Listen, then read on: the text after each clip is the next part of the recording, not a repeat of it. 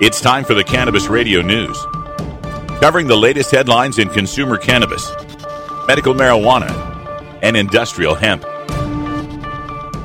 Cannabis Radio News is now available exclusively at cannabisradio.com.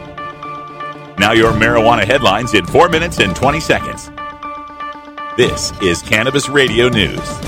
This is your Cannabis Radio News for Thursday, March 24th, 2016.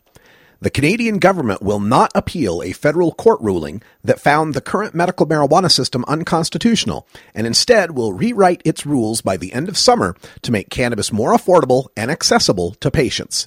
Health Minister Jane Philpott told reporters outside Parliament Thursday the deadline for appealing last month's landmark ruling, that the government now has until August 24th to improve the mail order system, in which about two dozen commercial growers supply roughly 40,000 sick Canadians.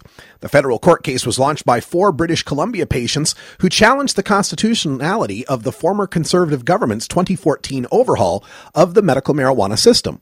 The updated regulations prohibited home grow ops and established a large network of large commercial growers that ship their products directly to customers. Ms. Philpott said she would not elaborate on whether these changes are would allow for storefront medical marijuana sales or enshrine a patient's right to grow their own marijuana. Four senators from three states that have legalized recreational marijuana pressed federal financial regulators Thursday to issue clear guidance for financial institutions serving legal marijuana businesses, making it easier for them to access banking services rather than operating on an all cash basis.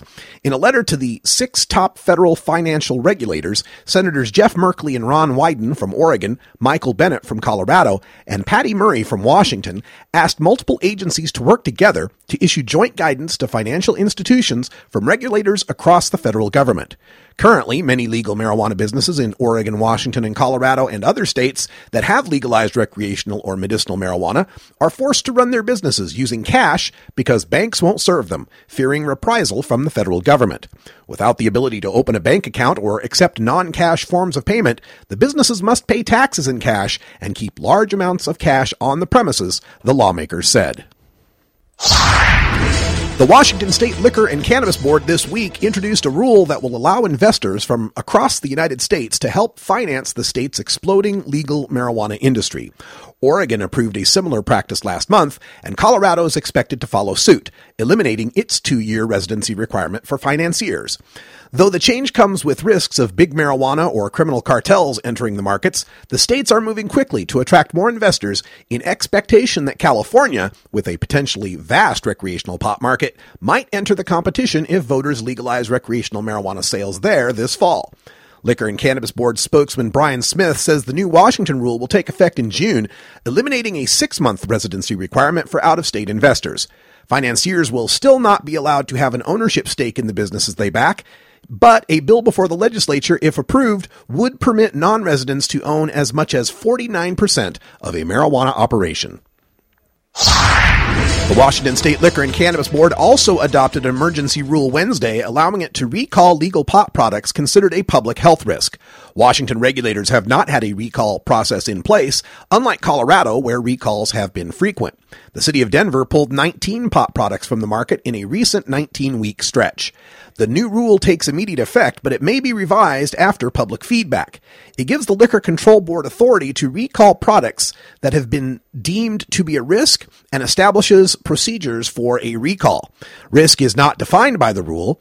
Factors that may contribute to a recall include evidence that unapproved pesticides were used on or present on pot plants. Juneau, Alaska officials have approved the city's first conditional use permit for a marijuana business despite calls for them to wait until the Juneau Assembly decides on an outstanding marijuana ordinance. The Planning Commission approved the permit on Tuesday for June Hall and Paul Disdier to start running Fireweed Factory on their property. The Juneau Empire reported that the grow operation will be in a building no longer than no larger than a two-car garage and will be located behind trees and an existing shed. Hall and Disdier will use a closed loop system, which means all the water and air used to grow the marijuana will be recycled. This has been your Cannabis Radio News for Thursday, March 24th, 2016. I'm Russ Belville.